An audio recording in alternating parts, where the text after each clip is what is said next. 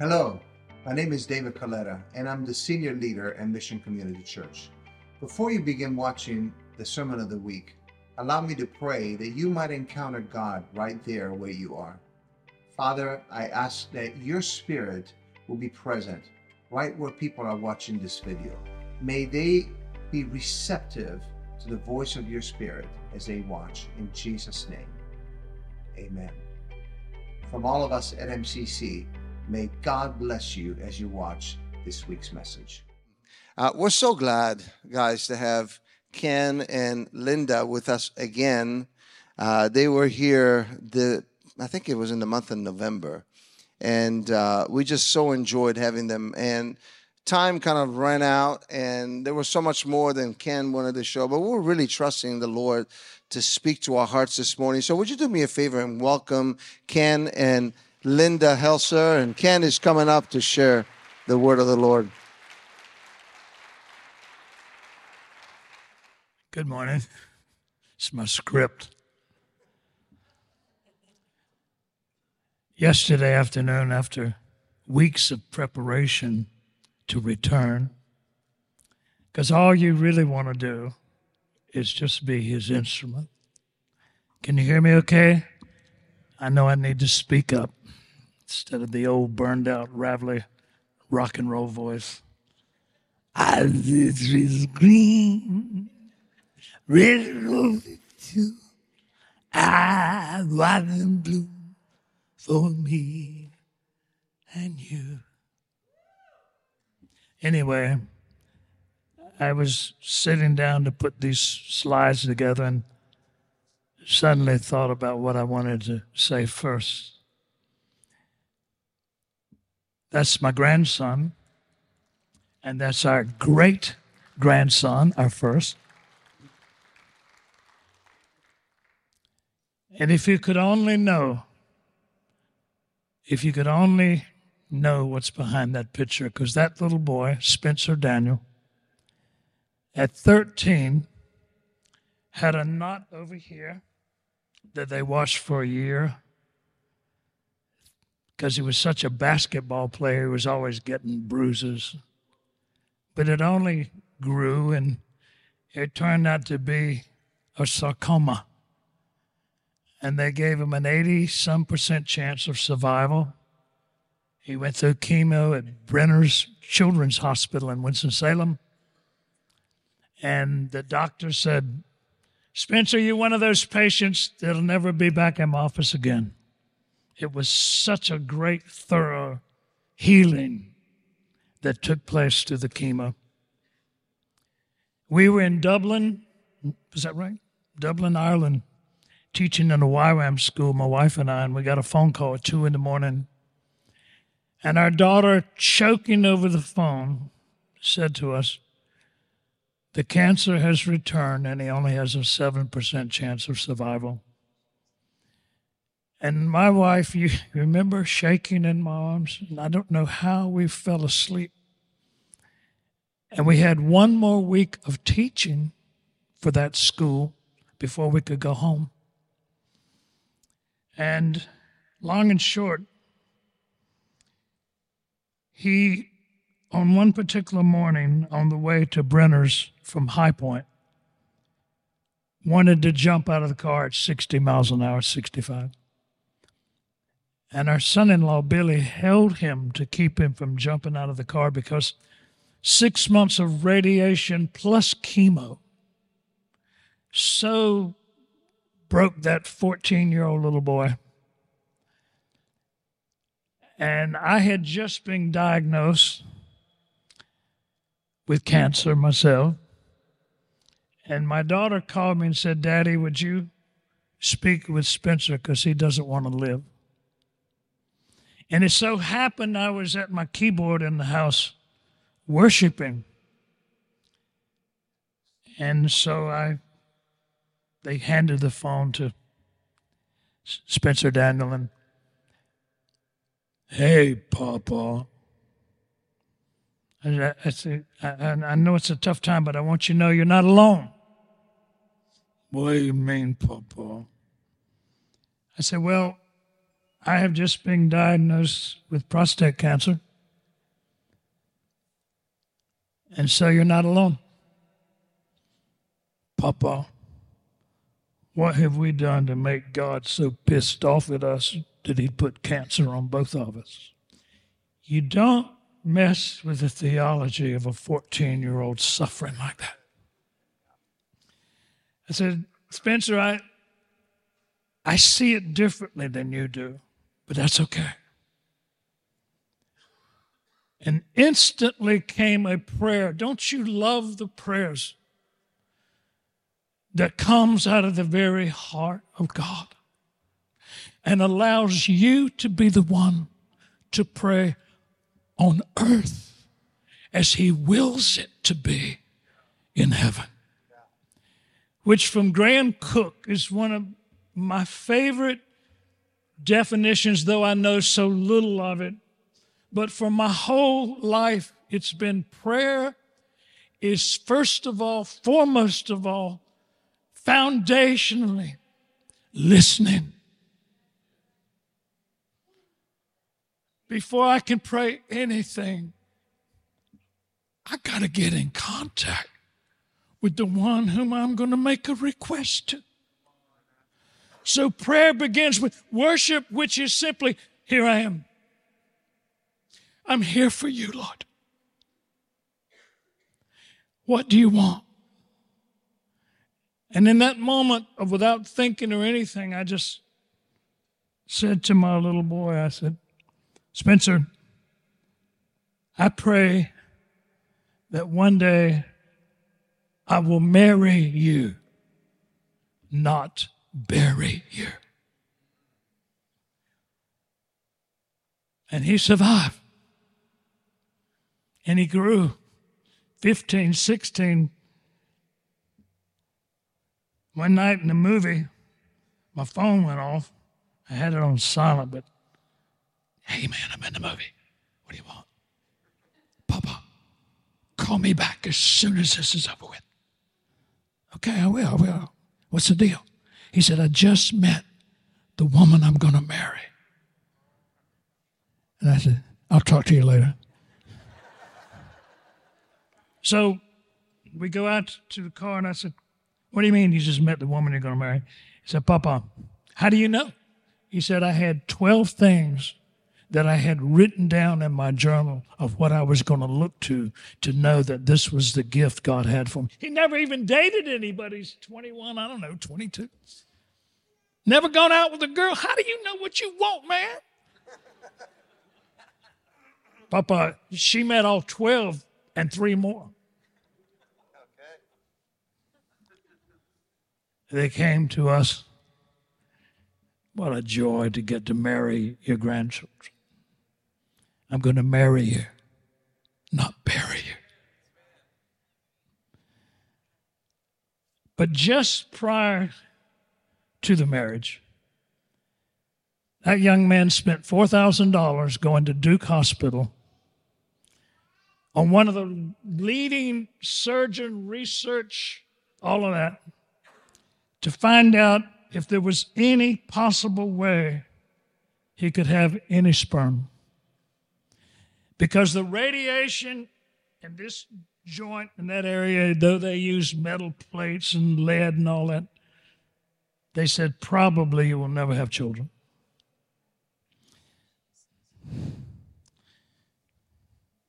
So he spent $4,000 to give to Elizabeth, his wife to be. Elizabeth, I, I don't want you to not know that if you say yes to me in marriage, you'll probably never, ever have the opportunity to, to be a mother. And as I was marrying them in her vows, she said, regardless of the way things look like, I marry you with the absolute hope and passion of my heart that you will make me a mother one day. They went to a church in Durham, Raleigh area, got seven prophetic words from seven different people at seven different times. And by number four, someone come and say, I, I, I, I think I got a word for y'all.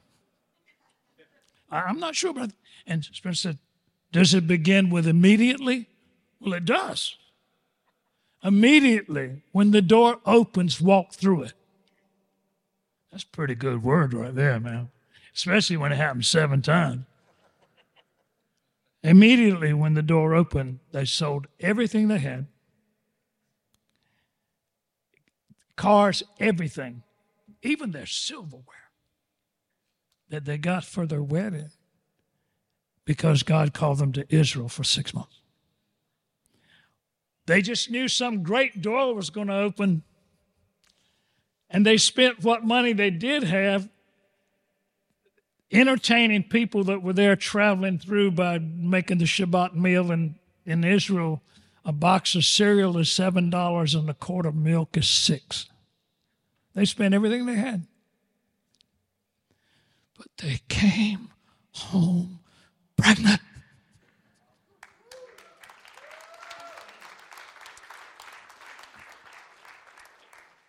And his name is Levi Warrior.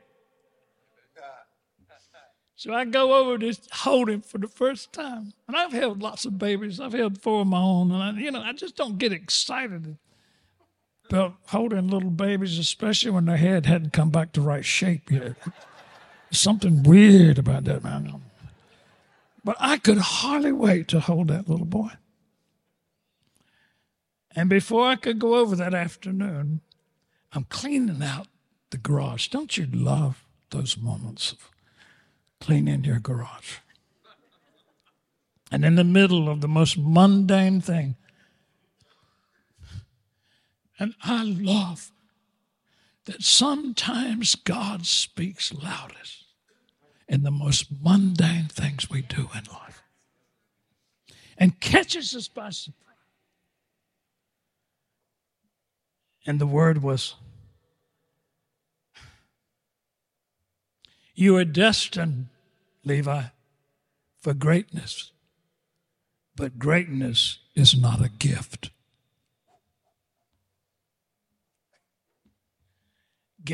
Greatness is earned, attributed, received through character.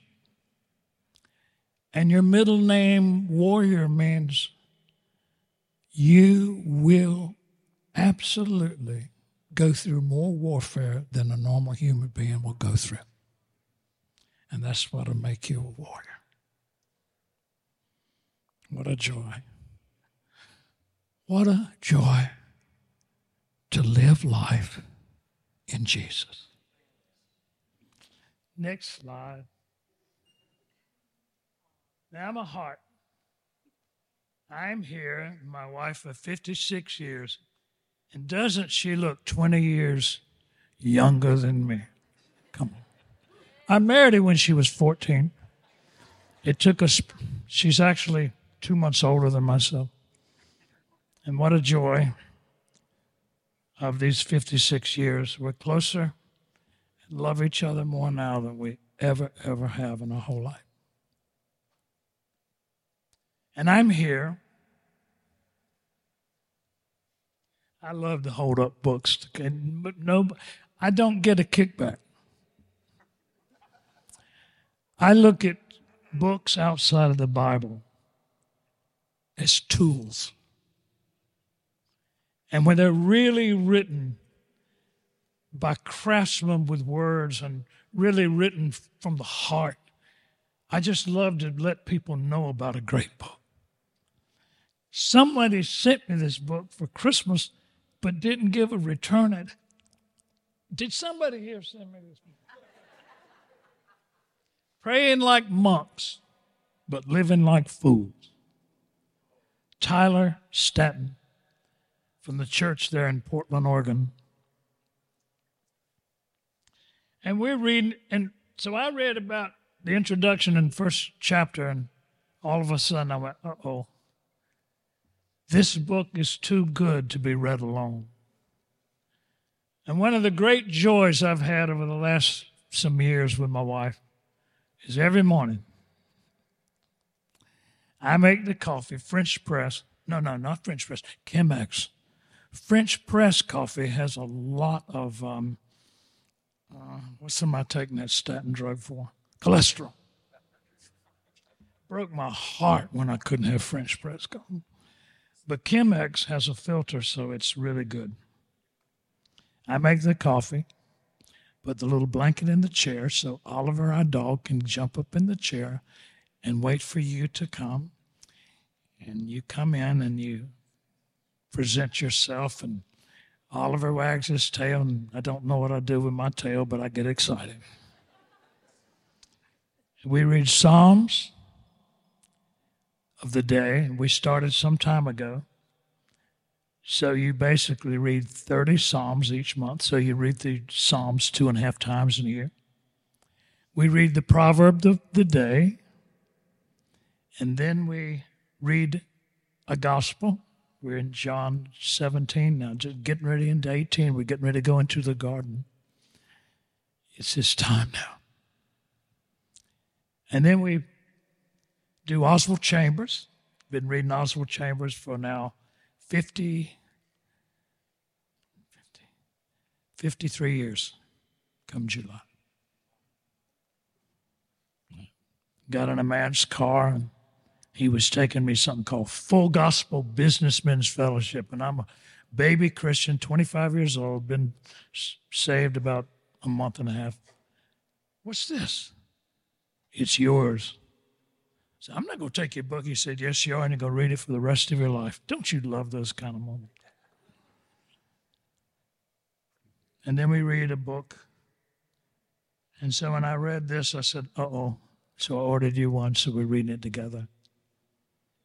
And three days, four days ago, in the introduction, the writer says, I wrote this book on prayer because I love his church. And I said, Oh God, motivate me that way. May my motivation for what I do for the rest of my life come out of because I love your church. And you do not know, because you don't know me that well, I have never felt more inadequate to get up and speak before a group of people. You cannot imagine how inadequate I feel this morning. And I used to speak to big groups and lots of things, and 200 sometimes a year, and that's all gone. It's just gone. I don't care if I, I, I'm nervous to get up in front of people now. And I've never felt more helpless because I don't want you to hear me, but I want you to hear Jesus so badly the entrance of His Word to you brings life. And I felt like I wanted to say something with caution. The last thing I want to do is correct you. I was in a church service a few weeks ago, and I mean, to tell you the truth, that sermon beat the hell out of me. I mean, Whew. And it wasn't encouraging, it was just, this is what you got to do. If you get any correction, may it come from blessed Holy Spirit because He loves you that much. Why does God even want to correct us? So we can have more of Him, so that we can live better. I want that you would live abundant, rich, full life in Jesus. Why do I want that? Because finally, after 52 years, since May 19th of 1970, I'm beginning to learn how to live. May it not take you one fourth that long. But this thing of growing this thing of dying, this thing of suffering with Jesus, as Paul wrote, that I might suffer with him, so I also might be able to share in his glory. Listen, the Christian life is not hard, it's impossible. It's not a hard life, it's an impossible life. We can't do it without the Spirit.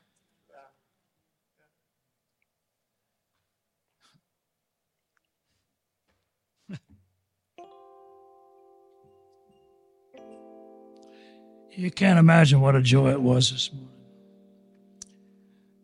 Raise a hallelujah. Our little boy wrote that song. And here we are.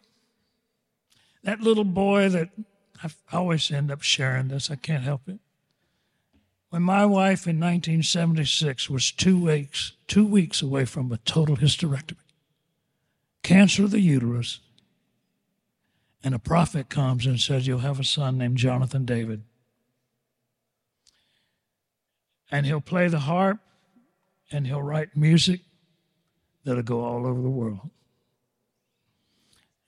And when I told Linda, she says, This is going to be a miracle.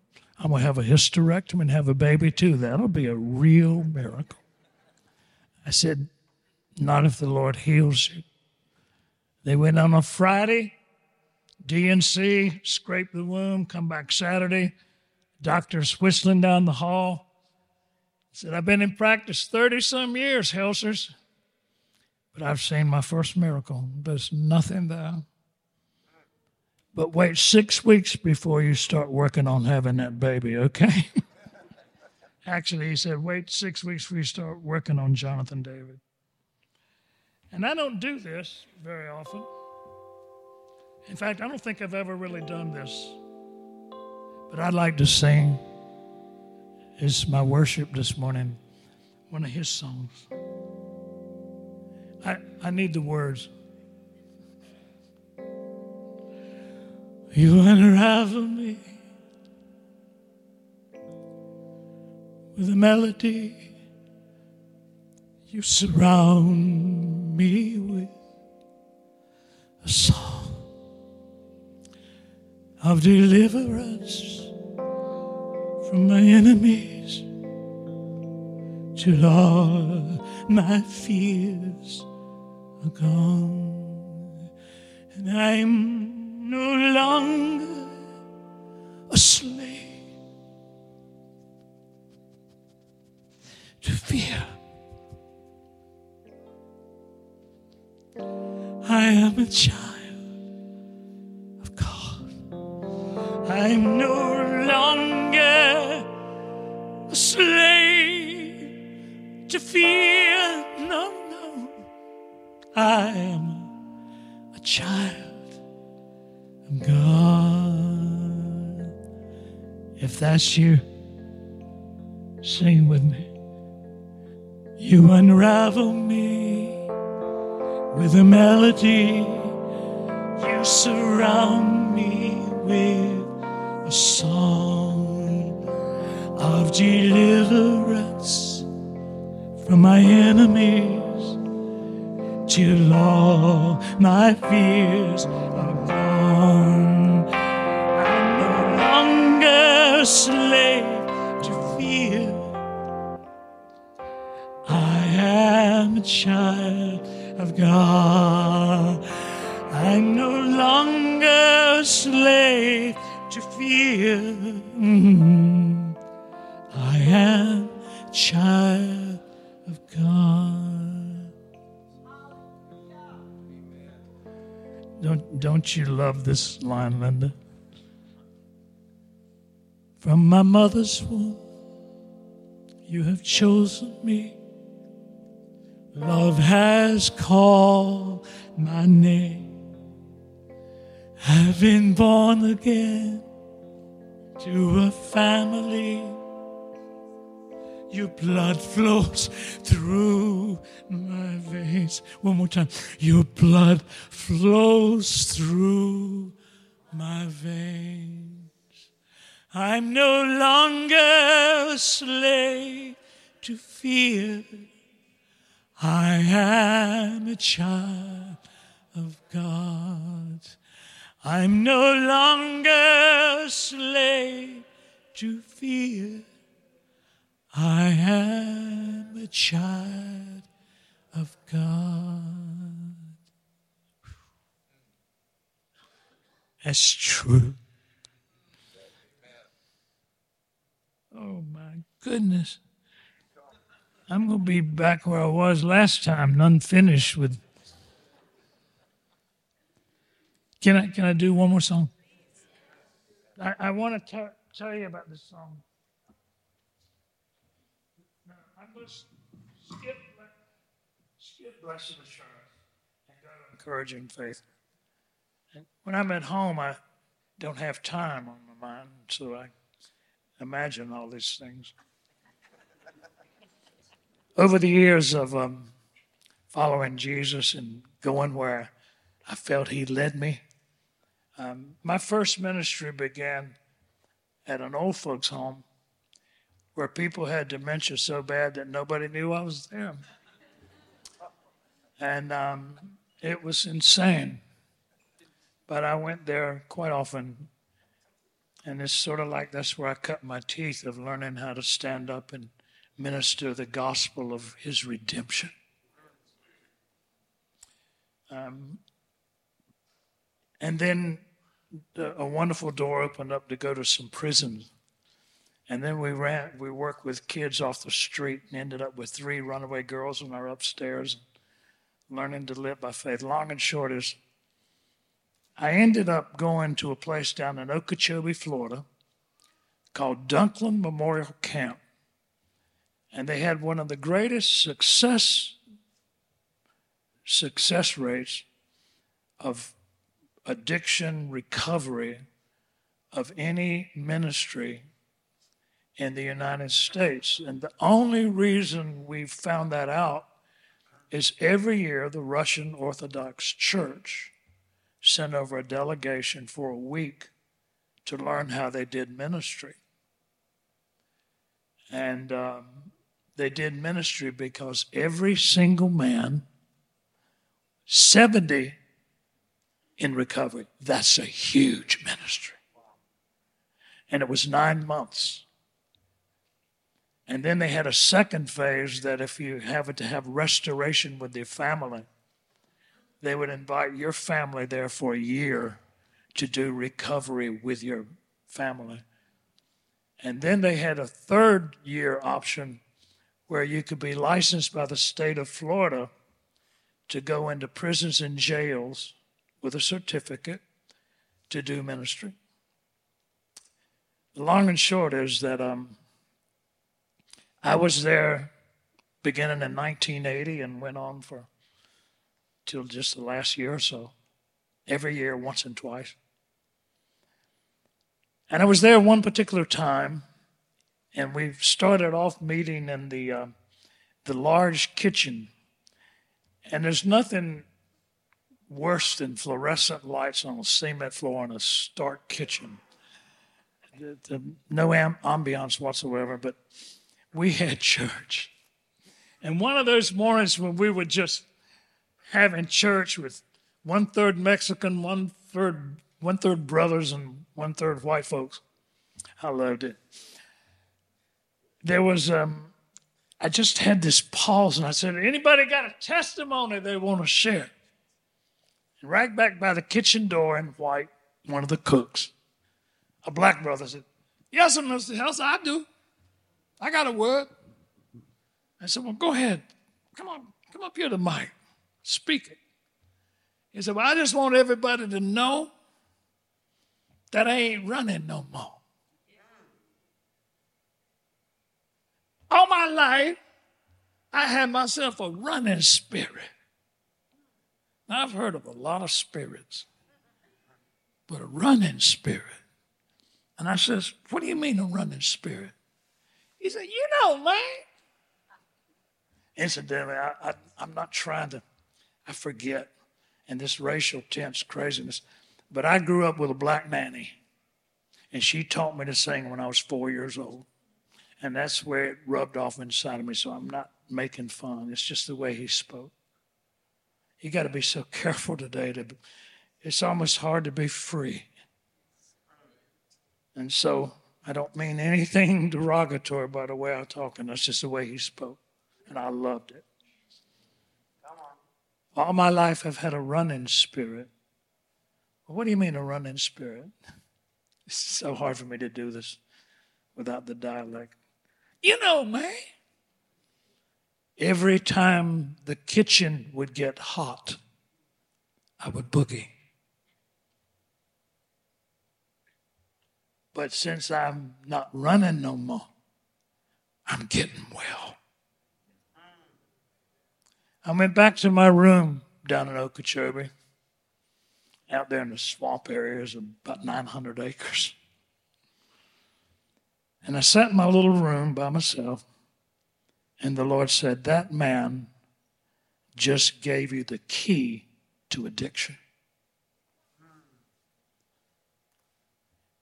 He said, Take what that man with no education, cook in the kitchen, take what he gave you as the most valuable tool to understanding addiction you'll ever get. Every time the kitchen would get hot, I would make a way of escape for myself by running.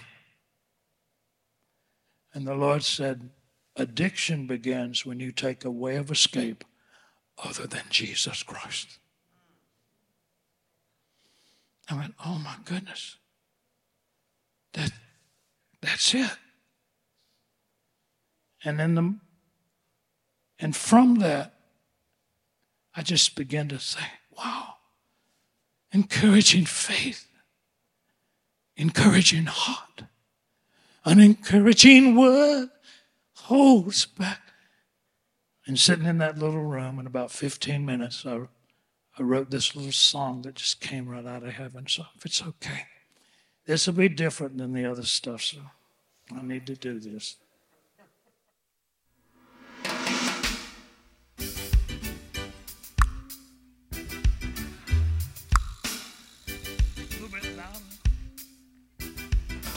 Encouraging faith.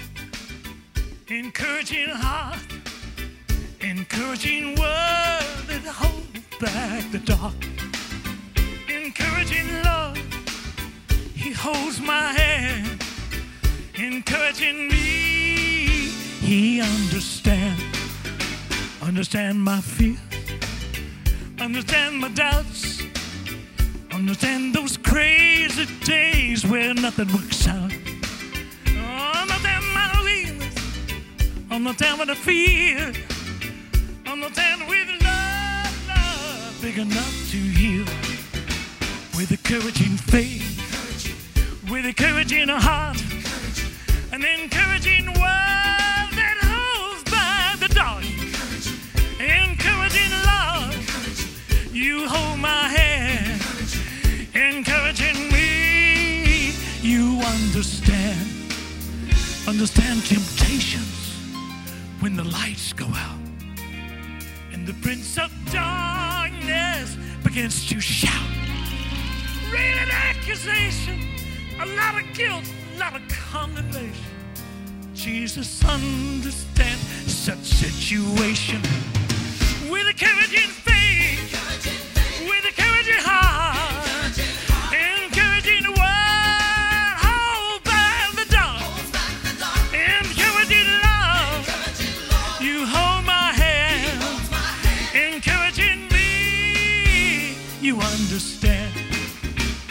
understand what I am. You understand what I'm not. Here we go. You understand I get a running spirit. Sing it, girl. Where's your kitchen gets hot, hot, hot. But there ain't no detours on the gospel road. Understand and love. Show me back home with encouraging faith, encouraging, with encouraging heart, encouraging, encouraging holds back the door. You're an encouraging Lord, always holding our hand, encouraging you and me. You understand.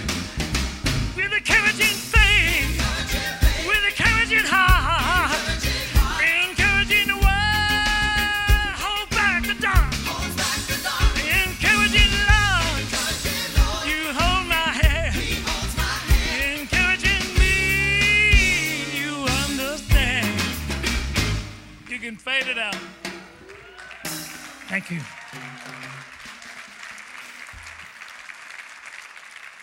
Y'all are kind. So I want to back up if you weren't here on November the 22nd. When I came with a message, and it was interesting when you were singing the song about the heart burning. It, there, underneath it on your slide, there was a scripture from Psalm 73, verse 25. It's where David wrote that you alone I have in heaven, and there is nothing on earth that I desire beside you. And if I was to give this message that I've been working on since before November, something the Lord began to download in my heart, it was simply this Lord, I want your redeeming, unfailing Calvary love. One more time. Redeeming, unfailing Calvary love to so change my heart that what I want becomes what I need. And that what I need becomes what I want, what I desire. I believe transformation over life will bring you to this point that you don't want anything except what you need. And that the thing that you need becomes the very thing that you want. That would be a transformed heart. So my notes went like this, and I'm going to try to do them quick. Amazing how you can make that thing come up like that. Can you go back to where I was so I can know where I am? so this came from Pete Greig, and I love it. Learning to, learning to hear and know God's voice, both His word and His whisper, is the most important thing you will ever learn in your whole life. That's how I came to know Jesus. Is I wanted to know is it possible to hear God? Because in my burned out LSD dope smoking days, thank you, Jesus. I don't really regret them except I was lost. It was a lot of fun making music and riding around in a Winnebago with the back of it with a toilet so if the narcs ever stopped you, you could flush it. That was fun, man. We had a good time. But in the middle of all that, I, I, I began to read the Bible. it was so funny to be with six other musicians and everybody's stoned out of this world, man. You know, and we're riding down the road listening to Lucy in the sky with the diamonds. Anyway, um, and I'm reading the Bible. And people would go by and say, Man, you shouldn't read that book and make you go crazy. You, you, you'll lose your mind. I did. That book will wash your brain. Thank God. But there was a verse in 55 Isaiah 30, verse 3 Hear and your soul shall live. Hear what? Hear God. And I went from church to church to church for at least three or four months, and nobody could tell me that they'd ever heard God. And nobody could tell me how to hear God. So finally, on May the 19th, I met a man that did. And I gave him my life and I resigned my career, my music, and everything. And we just recorded a big thing up in New York City. On and on and on. But I began to hear the voice of the Lord. And on my tombstone, if if they have one for me over there at the farm, I want inscripted on it, in everything, God has a voice. I can hear him in everything that happens in life, or I can miss him in anything. It all depends upon my passionate desire for him to speak louder than my own thoughts and the noise of the world around me. Next one. I got to get going. Go to the next one.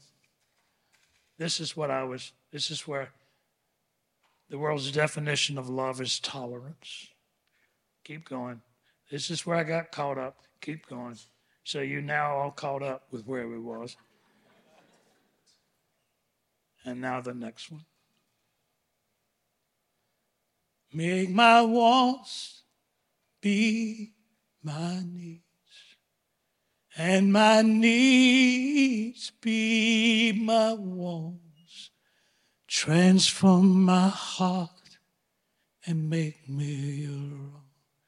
Till my wants and my needs become one and the same. Till my wants and my needs become one. And he gave that on Wednesday, working out at the YMCA before I got here at the church. And I thought, this is good. And that's where I quit. But this is the rest of the message. When I was a little boy, I had an incredibly creative mother. She was creative because she was born in a family of 13 in Wayne County, Goldsboro.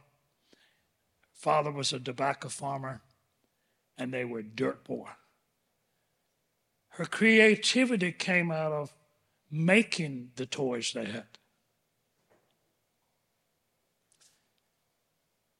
And my creative mother did two things that, to this day, if I could beg you as parents, if you can keep a television out of the house, praise God. That's not legalism, that's not correction. But one of the great things that makes me what I am today is that I grew up without a TV and my mother read me stories every night. And I learned now that when you read to a child, you develop his imagination. But when a child looks at a phone, looks at a laptop, looks at a TV, he may hear the words, but he's robbed because that thing gives him the picture. Imagination comes from story, and you begin to see the picture. Oswald Chambers in March says, I will keep them in perfect peace. You know that verse in Isaiah? I'll keep them in perfect peace whose mind is stayed upon me. One translation of that, I will keep them in perfect peace whose imagination dwells upon me. As we were worshiping, in my imagination, I saw each one of you in this place with your angel hovering over you with his wings spread over you. That's seeing spiritually with your imagination. That's one of the great beauties of worship. You get to see what God is doing. I was at the table drawing a picture. They had a contest in Raleigh. We were in school, Fred Olds Elementary. And they said, whoever has the best picture will get it put up next to Mr. Hooper. Officer. He was the principal. They said he was mean, but he was always smiling at me. And I wanted to have my picture put up, so my mother heard me drawing. You know, girls talk. Hi, I'm Jane. I'm Susan. You want to play house? You be the mother and I'll be the child. Boys don't do that. They make noise. Ah, ah. Even to this day, if I pick up something heavy, I said, Why do you make noise? Because I'm a boy. She heard me join. What are you doing, son? I said, I- am drawing this picture of a fire truck on the way to a fire, and people are jumping out of windows and those things that look like whatever hoops, and and and, I'm going to have it put up next to the hoop, Hooper's office. I'm going to have the best picture. She said, Not like that, you ain't. And she turned my paper over and said, Don't you touch those crayons. And she went into the toy closet, and hallelujah, I still have it. Some things are just worth keeping. And she put that little toy fire truck out on my table, and the the only table we had in the house, which was the dining room table. That's where we did everything. And She said, Before you pick up that crayon, I want you to look at. She wanted to say perspective, but she knew I didn't know. But she showed me some go, some things curve, some things. And she said, in the wheels, we'll just go get a 50 cent piece because the hardest thing to draw is a circle. And she said, when you can see this with your eyes closed, you'll be able to draw it. It's one of the greatest art lessons you can ever have. To be an artist, you first have to learn how to see. To be a musician, you first have to learn how to hear. Yellow, yellow, red, red, green, green, red, purple, purple, orange, orange, blue, blue, yellow. Xylophone. Yellow, yellow, red, red. One day she hid the music. Mama, where's my music? I hid it from you. Why? She said, because music is not on a printed page. Music is something you listen to on the inside. Thank you, Mama. And my picture got put up next to Mr. Hooper's office. And I began to sort of become a musician and an artist because of those two little lessons of life. And one day in Cameron Village in Raleigh, next to Medlin Davis Cleaners, was a hobby shop. I loved hobby shops, all those neat little things. But this one was different. This one had art supplies in the window. And right there, where the light focused right on this incredible wooden box made of oak with Grumbacher burned into the top of that box. And I looked at that box. Over there was linseed oil, over there was turpentine, and down in the front was brushes, and up in the lid was this little palette that had a little leather strap. 32 tubes of paint. Each one of them so neat. I found that same set in the Sears Roebuck catalog on page 389. And every night, when Mama was making supper, I, Mama, I'll be good for a whole year. I won't, I won't beat up my brother. I won't say bad words. And that's, that's all I want because that will help me to be a real artist. Christmas morning came and we were so.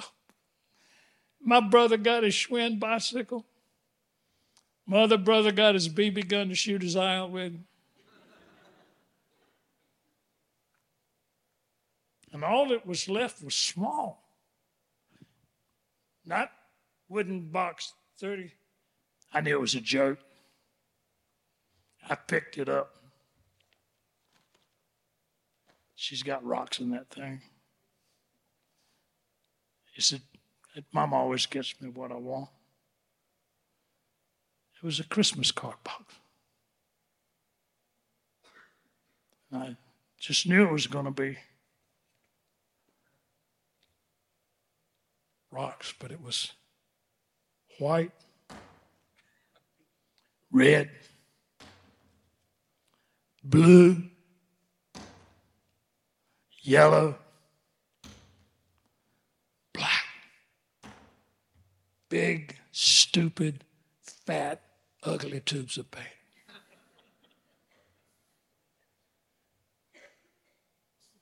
I said bad words, but not out loud.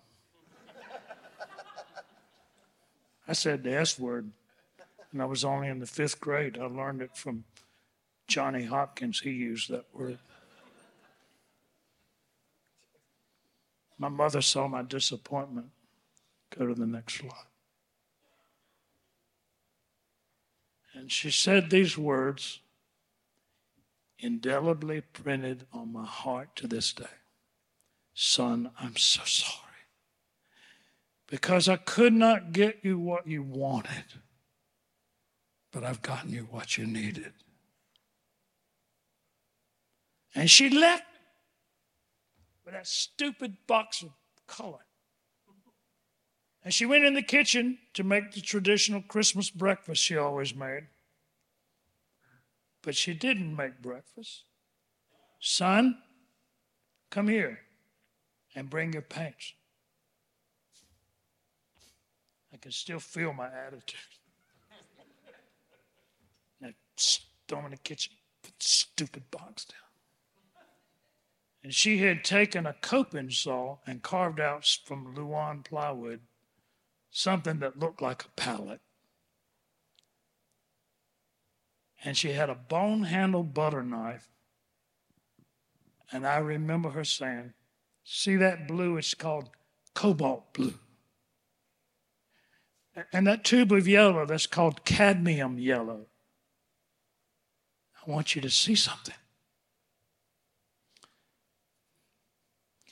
And when blue and yellow kissed each other, it became green. How did you do that? And with a little more blue, it became shades of green. With a little more yellow, it oh, became like dandelion yellow. And that day, and the next day, and the next day until we went back to school, for one week, every day, my mother spent at least an hour a day teaching me how to take five tubes of paint and make color. And I still have it. My first little painting of Mabry Mill up on the Blue Ridge Parkway with greens and yellows and browns. Made with black and red, and a little yellow was umber, and a little less of that was siennas with the more red. And so I decided that I would paint my mother, and I don't do this often, this is the original, that I'd paint my mother the way I remembered that box of paints. And I gave that to her for Christmas. I said, Thank you, Mama. She said, oh, You got the story wrong. I did. She said, No, I bought you the set. It was $16.95, which took a $20 bill, which in 1954 was a lot of money.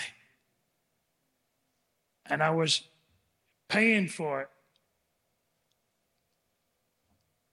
and your, and your daddy back then made less than $90 a week, so that was a lot of money. That's a lot of grocery money. And the man was wrapping it up. He said, Lady, is this for you? And she said, No, it's not. It's, it's for my son. And he stopped. He said, What? And sizing up her age, he said, How old is your boy? So he, he just turned 12. She said, I, He said, I'm an artist and I can't do this. I can make a whole lot of money off of this, but I would not be able to live with myself. If you give him what he wants, you will ruin him. He will never, ever become an artist because he will never learn the fundamentals of how color works. Here, here's your. I would advise these five tubes. That even made it better. Next slide. In Psalm 106, of people whose heart was hardened, God did miracle after miracle. He parted the Red Sea and destroyed their enemy. Not one of them lived. Fed them, clothed them. But they were never, ever satisfied with what God gave them to live. And they longed for the leeks and onions of Egypt, and then they wanted, and they ate those little birds until they had birds coming out of their nostrils. God. I love the way the Bible doesn't hesitate to speak truth.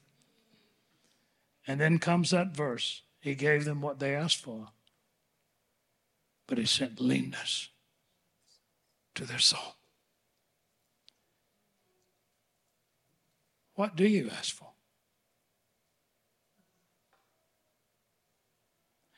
What if life has been designed in such a way by the Master that Psalm 73 25, all I want is you, Lord. But what if, out of your incredible passion and love for me, you want to give me good things? How do I know? I don't even know what to ask for if my wants are my needs. And so back before the 22nd at four in the morning, I hadn't finished the message. I couldn't end on that. And I was crying out to the Lord. I said, Lord, I can't leave these people with this dilemma. And so the Lord, all at that moment, yeah, the most beautiful thing. Next slide. Our friend Mary Herron, and if I could have an hour and a half, I might could tell you about this lady. Born in China, missionary parents, agriculture missionaries from North Carolina State, came all the way to Raleigh, North Carolina, to Meredith College when she was 15. She was the belle of Meredith College in about 1907, 1908, 1909. Engaged to a man from Duke, a doctor to be, the belle of Meredith College. Yay, it was going to be so romantic. And the Holy Ghost gave her a vision of a woman walking all along through life. And she said yes to marry Jesus, broke the engagement, went back to China. Her parents thought she'd become too religious, took her Bible away from her, and had her put into a mental hospital in China where a nurse told her about the baptism in the Holy Spirit when she was 21. And that woman moved to Raleigh, and for 70 some years, I think, maybe 65, she taught the Bible out of her little apartment. And I've been there at times when a hundred people would be there sitting in the windows and all around her house. Mary Herron called on our family to, she said, Can I be your grandmother? And my little Jonathan and our children grew up with Mary Herron sitting at our table, so full of life. And one day I had this situation where I didn't know what to do. And had a, we, we had a really important decision to make. And um, Thank y'all. Am I going too long? I got 10 minutes, right? Thank y'all for listening. I, I hope I haven't worn you out. No. But we had a difficult decision, Linda. I don't remember what it was. And Mary had a way. If she had something important to tell you, she did not raise her voice, she lowered her voice. That meant you had to get almost in her face. Thank God she chewed mints. And she would whisper to you. And I was really close. And Mary said, Let me tell you. I was asked to speak at the first Chinese church in the state of North Carolina in Raleigh. She started that church. And so many students, Carolina Duke, Wake Forest State, were from China, and she would hold services there on Sunday. And uh, had other people too. But she had to preach on that Sunday morning, and it was Saturday. And Mary learned how to ice skate in China on the frozen rivers in the north. And she wanted to watch the Winter Olympics because she loved the figure skating where it's pairs, the couple skating together. And she wanted to watch it so bad that she, she said, I closed my Bible And I turned on that wicked TV. Now, this is 68 year old lady now. And I watched the Olympics. And I did the whole time with a heart full of guilt. But I just so loved it when, when he stops and she's up there and oh, and then they gracefully, oh, I was just, oh, but I was full of guilt at the same time. I watched television instead of studying my Bible. When it was over with, I turned it off and I got on my knees and I repented. I said, Lord, I'm so sorry. And the Holy Spirit said, Mary,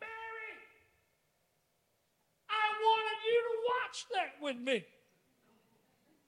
You did? Yes. I wanted to give you your message for tomorrow through the Olympics. But you were so religious, Mary, you couldn't even enjoy it. Doesn't that sound like Jesus? You're so religious, you couldn't even enjoy it. You wanted me to watch? He said, Yeah, that was your message.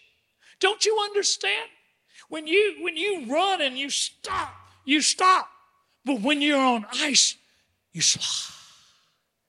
And if it's fresh, sharpened skates and the ice has not been, you can glide forever. That's the spirit. That's what it's like walking and living in the spirit. Just a little emotion in me, and you can go forever. And when I stop, you stop because we're in a divine dance together, Mary. That's the message I want you to take to church tomorrow but you almost missed it because you didn't listen to your heart. Lord, in Jeremiah 17, it says, The heart is wicked and despiteful. Who can know it? And don't, don't you love when you find yourself preaching back to God? Which heart, Mary?